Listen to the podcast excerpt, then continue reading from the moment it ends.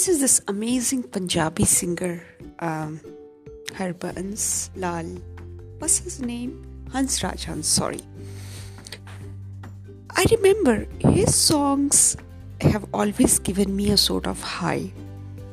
He has always dragged me to the fertile lands of Punjab, just like Heer Ranjha tales. And uh, if I'm not wrong, when I was in Punjab somewhere in 2002, mm, no, I think that was 2001 or something. So I was in this mm, small township called Bathinda Not Bathinda yeah, it was Sangrur, yeah.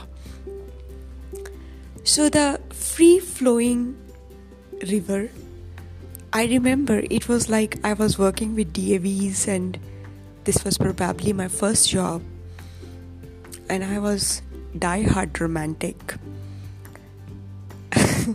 yeah, that was it. So I have this love for trains.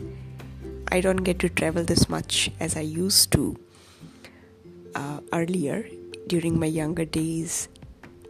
So I remember whenever I used to take this travel by train, train journeys of mine, I would always be found distracted looking at the fields, looking at the scenery around, and just kind of imagining that something is there calling me. And and as i grew up and i realized oh my god this is how usually the people the artists think everything is like ahead of time they are a little bit kind of imagining and living in their own world and this is how they grow so I always had this eye for beautiful visuals, beautiful sceneries, and as I have been telling myself that I used to be a die-hard romantic.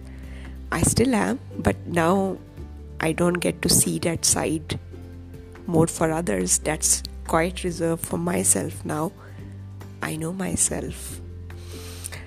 So, uh, I remember after like I used to work, say 8 o'clock, we will leave, and by 2 or 4 o'clock, I will come back home.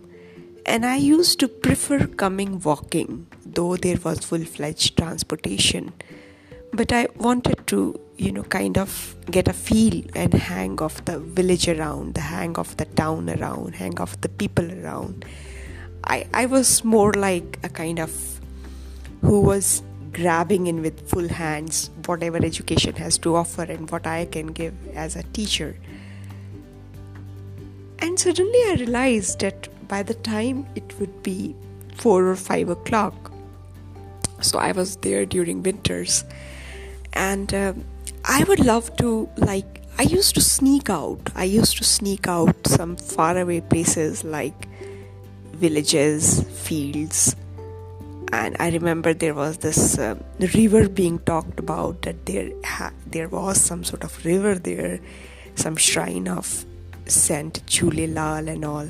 So I was kind of smitten by this whole uh, stories doing rounds, and I had this favorite spot. I would go on walking, walking, walking, and till date, if I can imagine correctly, I would stand at the shore, I would stand at the riverside, and I would talk to some mysterious stuff which only I could feel, which only I could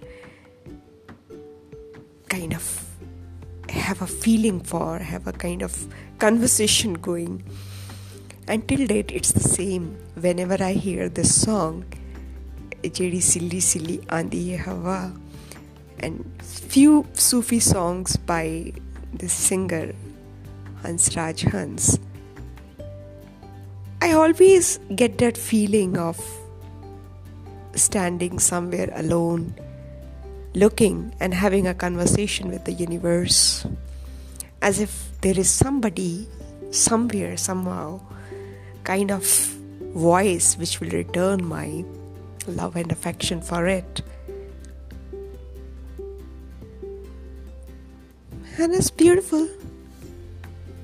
It's beautiful. I, I i don't want to give it a name. I don't want to call it anything. I don't want to capture it as the human being nature has. I just want to live it. Period